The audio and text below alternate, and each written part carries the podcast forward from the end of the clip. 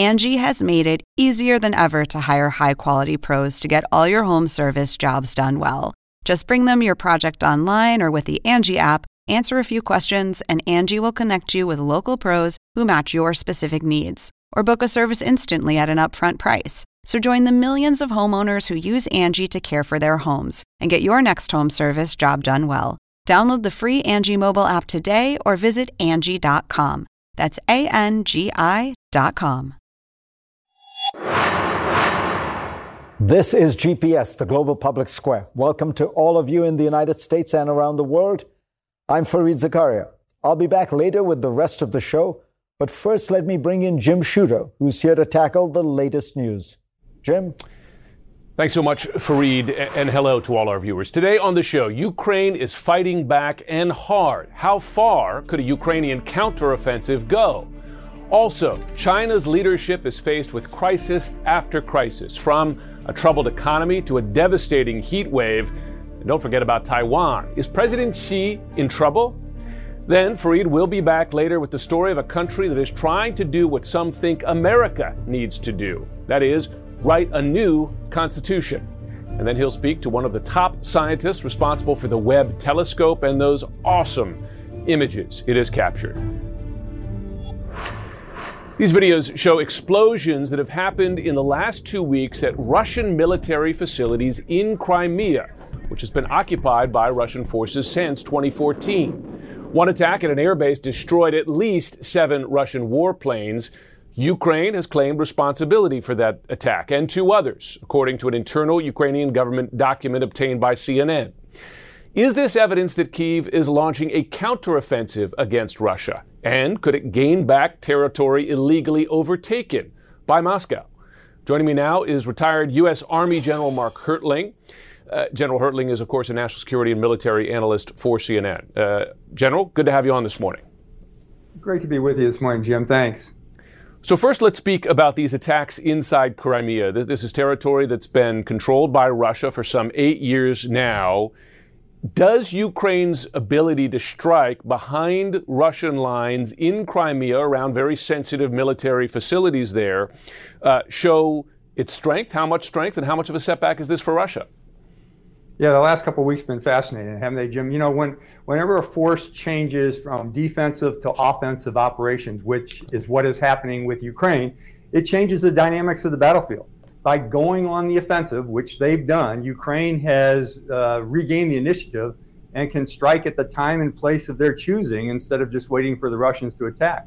Russia now realizes they have to defend in more places, which further drains their forces from the fight in both the east and in other areas in the south. And that kind of action puts the enemy on its back foot and uh, makes it very tentative to take yeah. play to take part in more operations in the future. And, and finally, Jim, what I'd say is, you know, as you well know, you've been with soldiers a lot. You know that war is mostly an issue of morale and will.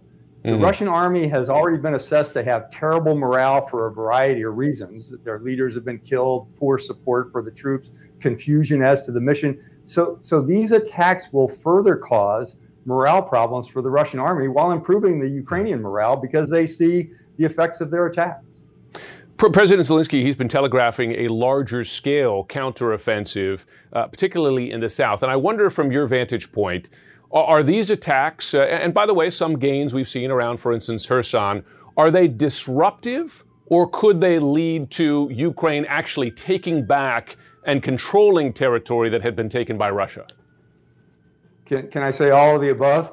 Uh, sure. You know, in using precise military doctrinal language, a lot of people have been talking about uh, a large counteroffensive or a large scale counteroffensive by Ukrainian forces.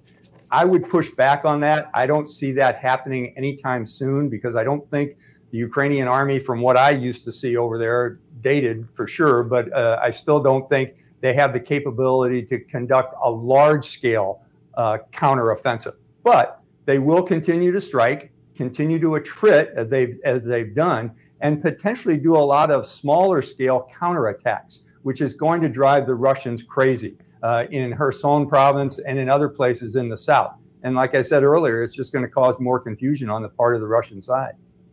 The, the Pentagon announced this week a new yet another really $775 million, nearly a billion dollar military assistance package for Ukraine. This includes ammunition for these uh, high mobility artillery systems known as HIMARS. HIMARS, I've spoken to you, I've spoken to other military analysts and Ukrainians about this. They, they really describe this as a potential game changer for the fight uh, in the east. The accuracy, the mobility, the ability to strike uh, behind Russian lines, ammo depots, etc. I wonder, in, in your view, how big of a game changer, and, and, could it be a parallel to, to the effect we saw, for instance, of those Javelin anti tank missiles uh, that they had in the early stages of the invasion? Yeah, saying the HIMARS were to phase two as the Javelins were to phase one is exactly the right comparison to make, Jim. But I'd say if, if we can expand what was in that $750 million package that was just delivered, the, the most recent tranche, it's certainly more HIMARS rocket pods, which tells me the Ukrainians are, are making a great, are having a great effect with their targeting methods, with their intelligence capability and striking targets. And everyone's focused on HIMARS. That's all you hear on the internet, you know, HIMARS, HIMARS, HIMARS. But most importantly, as we start transitioning into this phase three, which has Ukraine conducting counterattacks and counteroffensive, small scale counteroffensive. Some of the other things in that package were more drones for co- mm. intelligence collection, more MRAPs and Humvee vehicles, which are critical for the Ukrainian army to maneuver around. And as importantly, you know, we've talked about javelins before. In this package, there were 1,500 TOW missile systems. Now, I don't expect your viewers to understand what that is, but that's a larger uh, uh, anti-tank system than the javelins. It's for defensive operations and it's different. Uh, you also have that and a lot of mine clearing stuff. So you're mm. seeing uh, the movement of Ukrainian forces as they attack the defending uh, Russian forces in some of these southern uh, places. Yeah, and that weapons package, as you know better than me, gives an indication of what the what the U.S. believes and Ukrainians believe the, the next phase of the war will be like. I, wonder how concerned you are uh, to see this open warfare shelling in a, in around what is Europe's largest nuclear power plant at Zaporizhia. Uh, it, we saw similar circumstances around Chernobyl earlier in in the war.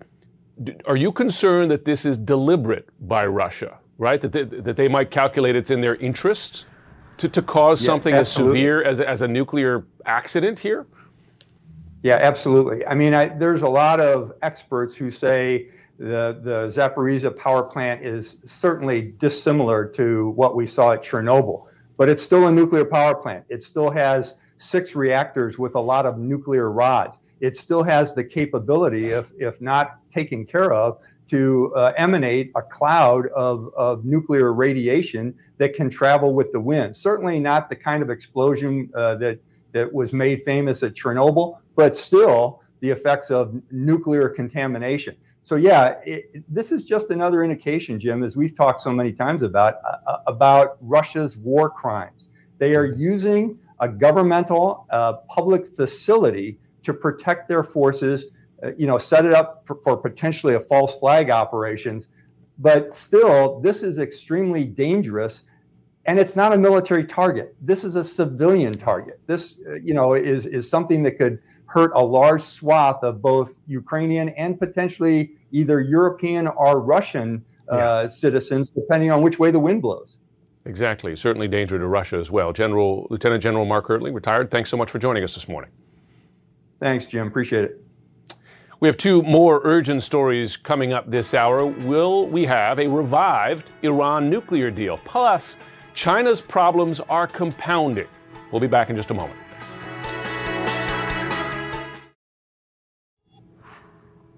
China is in the midst of just a scorching heat wave that is putting real pressure on the country's electrical grid.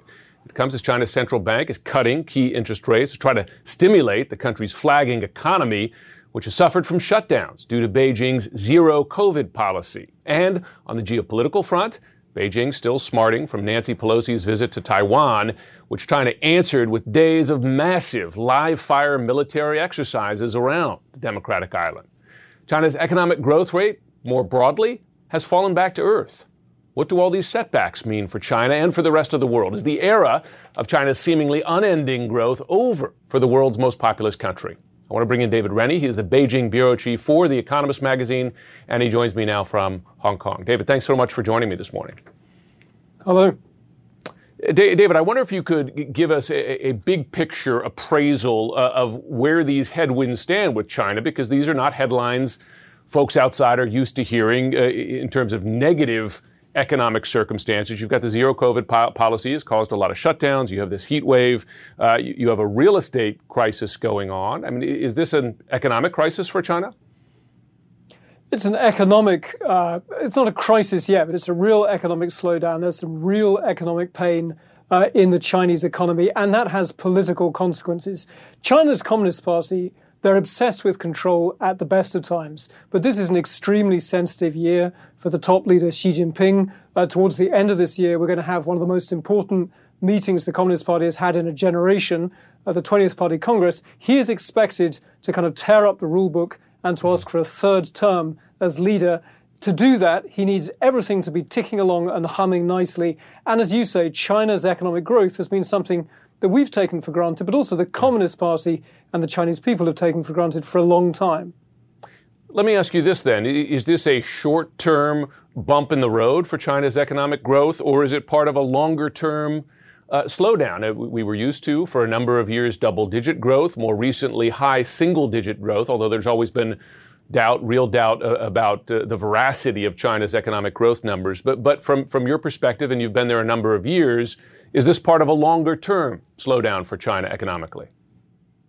So I think you have to look at the different headwinds and sort of separate them out. So it is true that China is having power cuts uh, because of this he- because of this heat wave. A lot of countries are having a very hot year, and you know that is causing problems in China like everywhere else. But it's not really a sort of signature policy of the big guy Xi Jinping that has caused that. But if you look at things like the property slowdown, that's a direct result of Xi Jinping's own decision that the, the market was overheating, that there was too much borrowing by big property companies, and it was time to rein that in. That is now leading to people refusing to pay their mortgages because the flat they'd promised to buy is not going to be built, and property companies are starting to wobble and teeter. And zero COVID, as you mentioned at the introduction, is also really slamming consumer confidence. It's really kind of gripping China very tightly at the moment. And you're seeing a lot of people not taking that holiday, not taking that mm-hmm. business trip because the risks getting stuck are really high. China, as you know, is extremely sensitive to, to any signs of, of, domestic unrest or opposition to the government. I certainly saw that during my time there. I know you've seen it d- during your time there. People refusing to pay mortgages. How does how does China respond to that? So China is always about control, but always about looking at the numbers. As long as most people look happy, they're willing to, to impose quite a lot of pain on a small number. So even the zero COVID policy is basically a numbers game. That as long as the number of people being locked down is small-ish, and most people in China feel they live in a country that's doing better than, say, America in terms of preventing COVID deaths, they have some consent for that. For the moment, these mortgage kind of strikes, people refusing to pay their mortgages, those are relatively limited. You can be sure the secret police is watching them like a hawk, uh, rounding up anyone organizing those protests, trying to stop it becoming a nationwide movement. But we've not seen the top central government intervening with kind of massive stimulus. The stimulus is much more top down. It's provincial governments to get back to pouring concrete, building new high speed rail lines, new airports, the traditional tools that the Communist Party reaches for when they're worried about the economy slowing down. You, you, mentioned how Xi Jinping is about to tear up the rule book uh, by uh, breaking the, the long-standing CCP rule of, of just two terms for the president, adding another one, uh, which some read really as him anointing himself president for life here. Do these headwinds, economic and, and, and geopolitical as well, given tensions over Taiwan, do they threaten that plan? Is, is it possible those plans get derailed, or is it full steam ahead? So, in a normal country with elections, uh, he would certainly be facing a rough ride. If he was about to run for office, then there are definitely headwinds. There are people who'd be criticizing him. But one of the signatures of Xi Jinping's first 10 years in office is the systematic, ruthless elimination of any rivals, any rival factions. And so, all the signs at the moment is if there were real rivals to Xi Jinping, you're right, this would be a moment for them to try and criticize some of his big bold, risky decisions, and this big ask of another another five years at least, potentially ruling for life, as you say. The fact that we're not hearing those voices, we're not seeing kind of retired leaders or red princelings giving speeches, kind of coded criticism of the leader, the kind of things you see in China when there's unhappiness at the top. We're really not seeing that, and it could be that Xi Jinping is right in his bet that he is pulling off a real concentration of power of the sort that we've not seen since you go back to the days of Chairman Mao. Mm-hmm. There is some concern that, that given domestic troubles and challenges, that Xi might attempt to distract by creating or worsening an international crisis, and of course, particular tension around Taiwan. We saw those military exercises that China launched in response to Nancy Pelosi's visit there. Uh, is is there concern in China? Is there concern in the region of, if, if, if not a full invasion of Taiwan, that some sort of wag the dog scenario, right, to distract from troubles at home? So, Jim, you're right as a general principle. When dictators get in trouble, there's always a fear that they'll start a war. And in fact, you can argue that one of the reasons Vladimir Putin invaded Ukraine was that he was suffering domestically, and it was a very useful way of getting the Russian public to rally round the flag. China is a very different beast from Russia, though. Although Xi Jinping and Vladimir Putin share a lot of things about their view of America, the West, the world, China is bound into the global economy, into the supply chains that run right into America and the rest of the world in a way that Russia just is not. And so I think a reason to be calm about a war anytime soon, like this year, an adventure, if you like, is that it would actually just compound those economic problems at precisely the moment that Xi Jinping needs things to be calm. And so, although you, we've seen yeah. tremendous amounts of saber rattling, I don't think that an adventure would actually solve his economic problems. It would make them worse. Mm-hmm. David Rennie, Beijing Bureau Chief for The Economist, thanks so much for joining us this morning. Thank you. Coming up next on GPS is the nuclear deal with Iran on the brink of revival. We'll try to get to the bottom of that key question in just a moment. Let's talk about Iran and the possibility that it will agree once again, along with European and international powers, to a deal that would restrict its nuclear program. A top Russian diplomat said on Friday that a revived deal could be reached, quote, in the coming days. A senior State Department official told me just this morning we've closed some gaps, but some still remain. Now remember, the original deal between Iran, the US, the UK, France, Russia, China, and Germany was signed back in 2015. Three years later, however, then President Donald Trump announced he was withdrawing from the deal unilaterally, which then led to its unraveling. Since then, Iran has vastly increased its reserves of highly enriched uranium, bringing Tehran closer to a nuclear weapon. What would a return to the deal mean for Washington, Tehran, and the rest of the world? And can the West work with Russia and China in the midst of growing tensions over Ukraine and Taiwan? Joining me now to discuss, Karim Sadjadpour and Dina Esfandiary. Karim, Senior Fellow at the Carnegie Endowment for International Peace, and Dina is a Senior Advisor on the Middle East to the International Crisis Group. Good to have you both on this Sunday. D- Dina, I wonder if I could begin with you, uh, just with your assessment of what would be quite a remarkable development that this deal uh, resurrected between the U.S. and Iran, but also involving two countries, uh, the U.S. and the West, having very real issues with right now, China and Russia. W- what are the chances? It's hard to say. Let's um, let's just say that we are closer than we were a few weeks ago, but we're not quite there yet. There are some real outstanding issues that remain, things like sanctions relief or um, some of the guarantees that the Iranian side have been asking for, uh, and those still need to be negotiated. The Iranians came back with a substantive offer, which the U.S. side is now considering. Uh, so we'll just have to see what the U.S. comes back with. Karim, in effect, this is an exchange for economic relief for, for an Iranian regime and country under severe economic pressure to reduce again its stockpiles and, and, and lengthen, in effect, the breakout time, the time between today and when Iran could reach a, a nuclear weapon. Do you see uh, those issues being overcome? Uh, and if so, how would that be remarkable in your view?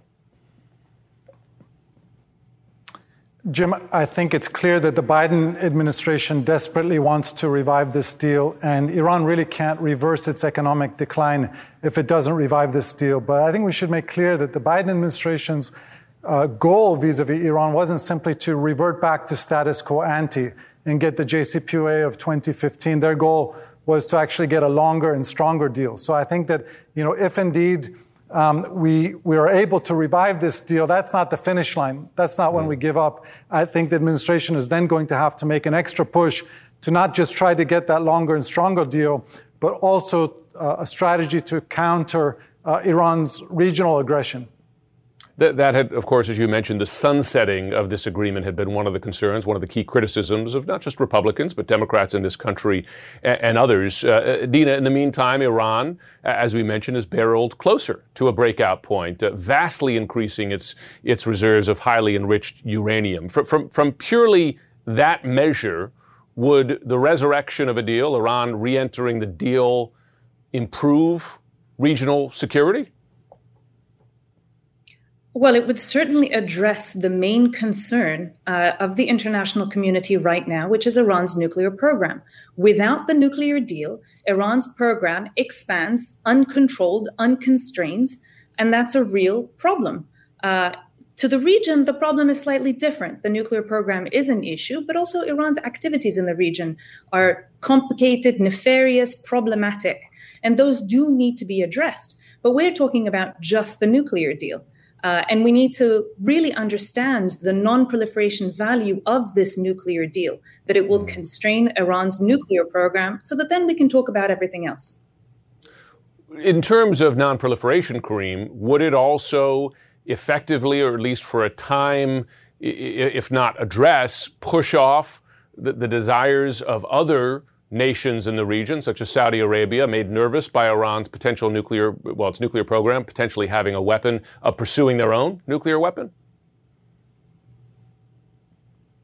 Uh, Jim, uh, putting a lid on Iran's nuclear program is, is, is a good thing. But again, it's not a comprehensive strategy. And I think with regards to regional countries, you know, what they would say is that they're not worried, Saudi Arabia, the UAE, they're not worried about getting nuked by Iran. You know, they're worried about Iran's regional proxies and Iran's increasingly precision use of missiles, rockets, and drones. So if indeed this deal is revived, I don't think it necessarily is going to trigger uh, neighboring countries, U.S. partners in, in the region, to, to amp up their, their, their nuclear program. Um, but I, I, do think that the concern that is a, is a legitimate concern of regional countries is that we're essentially unleashing Iran economically to double and triple down on yeah. all these proxies and the rockets, missiles, and drones, which they're using on a daily basis. Speaking of proxies, uh, we've seen the extent uh, of, of, Iran's aggression far outside the region. I mean, th- this is a week where, where just astounding comments from Tehran, at a minimum, seeming to justify, if not claiming, uh, the, the, stabbing of Salman Rushdie here on U.S. soil. We had more revelations about a plot against the former National Security Advisor John Bolton. Uh, Dina, would it be wise for, for the Biden administration and, and, its Western allies and the U.S.'s Western allies to, to make an agreement with an Iran carrying out activities such as that?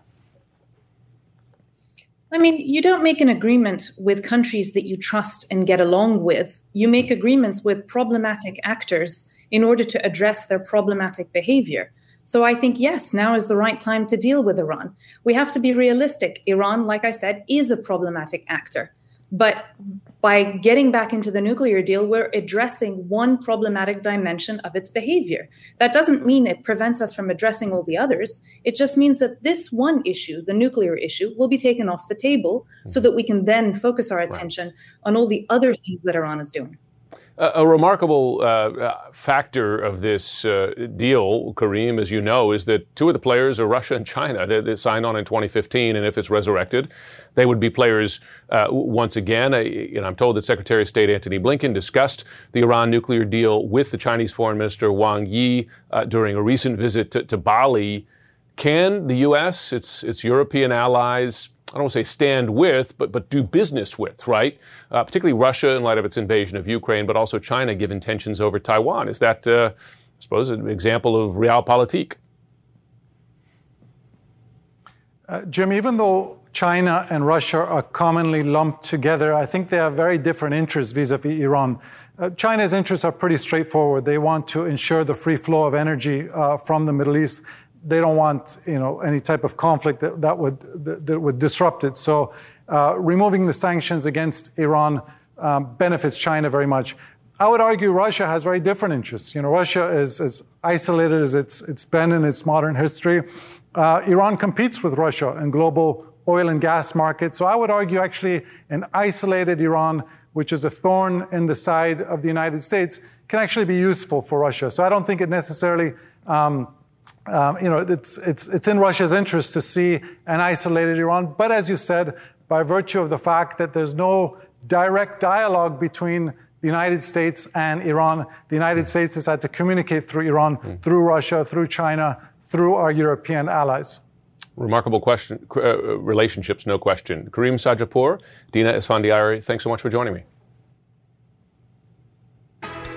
And coming up next on GPS, Fareed will be back with a conversation about constitutions. Many have said America's founding document needs a refresh or perhaps even an entire rethink. Well, what does it take to get political consensus on a new constitution? Fareed will bring you one country's fascinating story.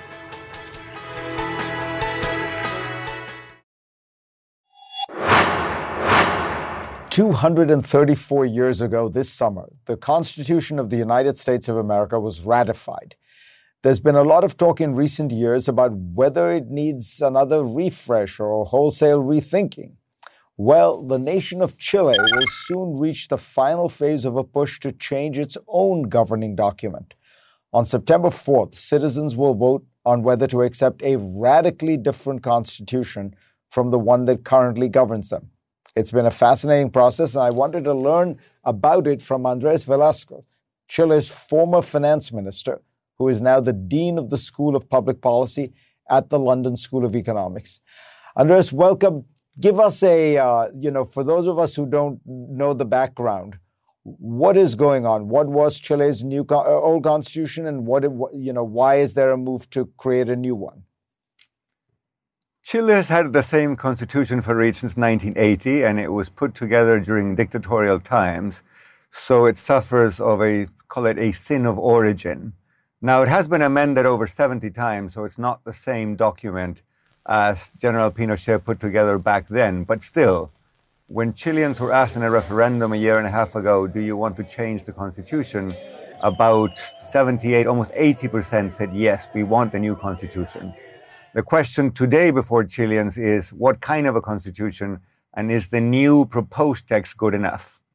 Um, and you know, you're right in saying they, they, you know, overwhelmingly wanted a new one. But then, what somehow has ended up being proposed uh, seems uh, quite a radical document, and uh, you know, ushers in a whole different set of issues uh, is that causing some rethinking? Uh, uh, first, describe the document and whether it is causing some rethinking. Well, let me start by, by the end of what you said, which is absolutely right. Yeah, it's causing a lot of rethinking.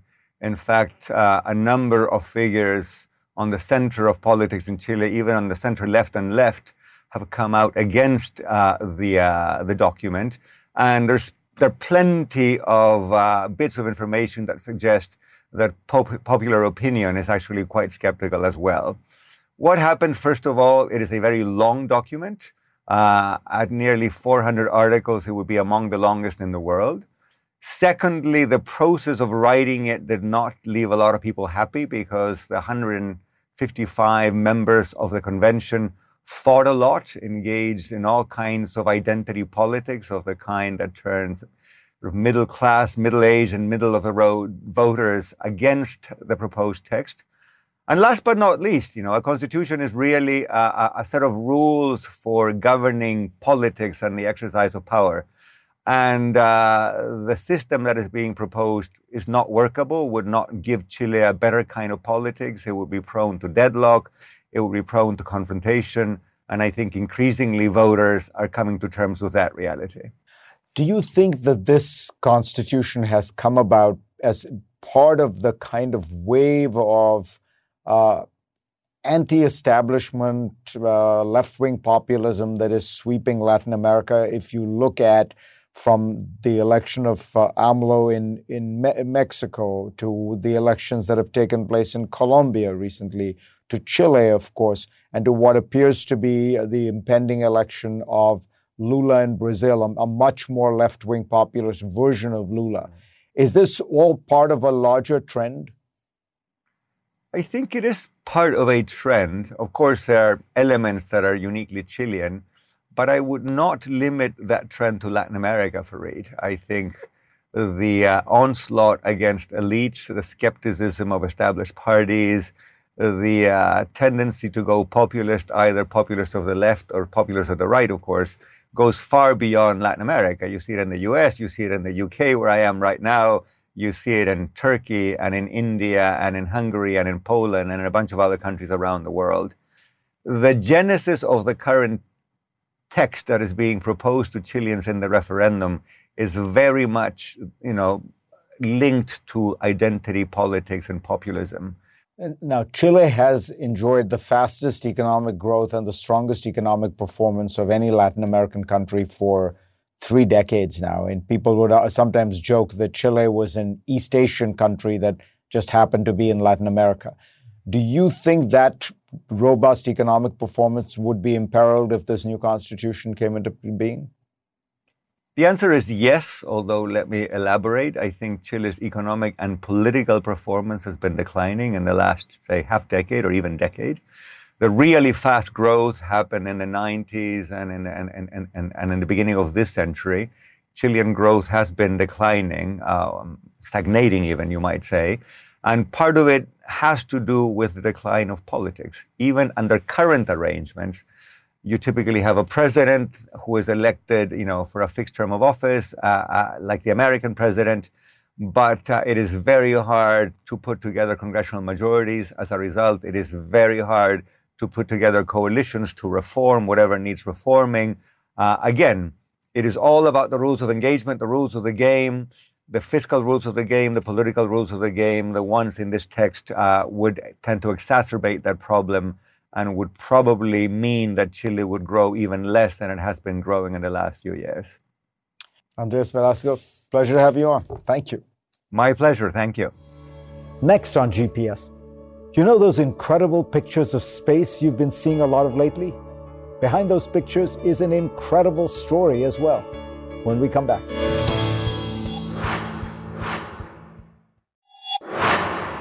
Space as you've never seen it before after a quarter century in development on Earth, the world's most powerful space telescope is now in orbit in space, about a million miles away. And this summer, it released its stunning first images. The James Webb Space Telescope is an extraordinary scientific achievement built to see parts of space and time previously unseen, like this image of a galaxy cluster as it appeared 4.6 billion years ago. And the expectation is that the Webb will be able to look even further back in time to the early universe and the formation of its first stars and galaxies. Mike Menzel is the lead mission systems engineer at NASA for the Webb Space Telescope. He joins me now.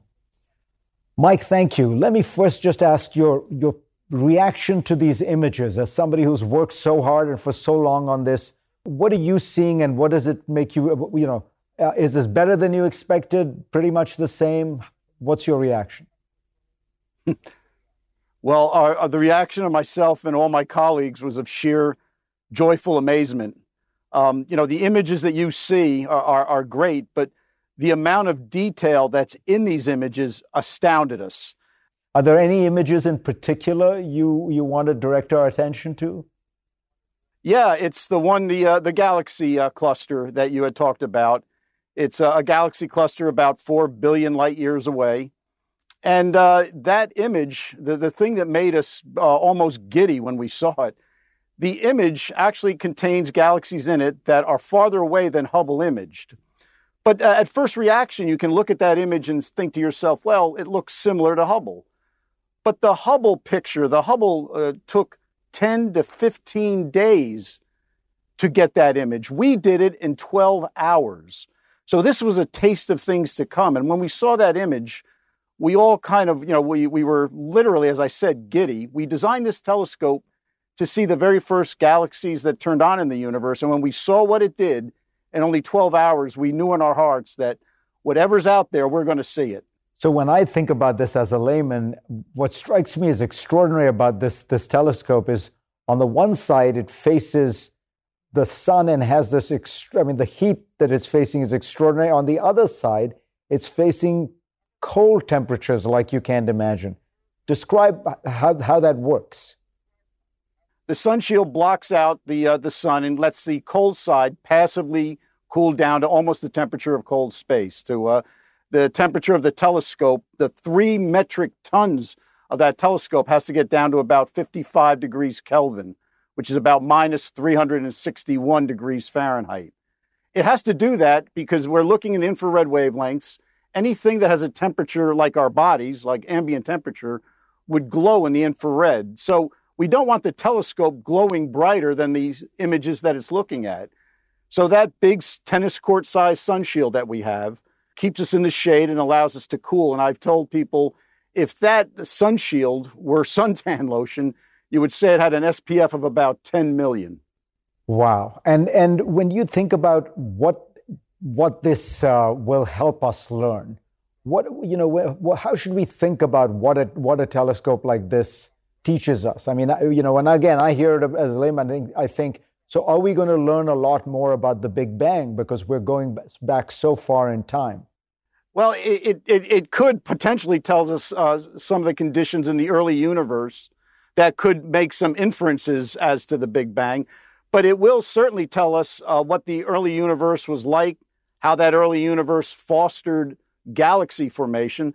And the other big question that, that Webb is fully capable of, of answering is uh, looking for planets around other stars, exoplanets, that may have bio, uh, signs of biomarkers, signs of uh, elements or compounds that either are produced by life or nece- necessary for life.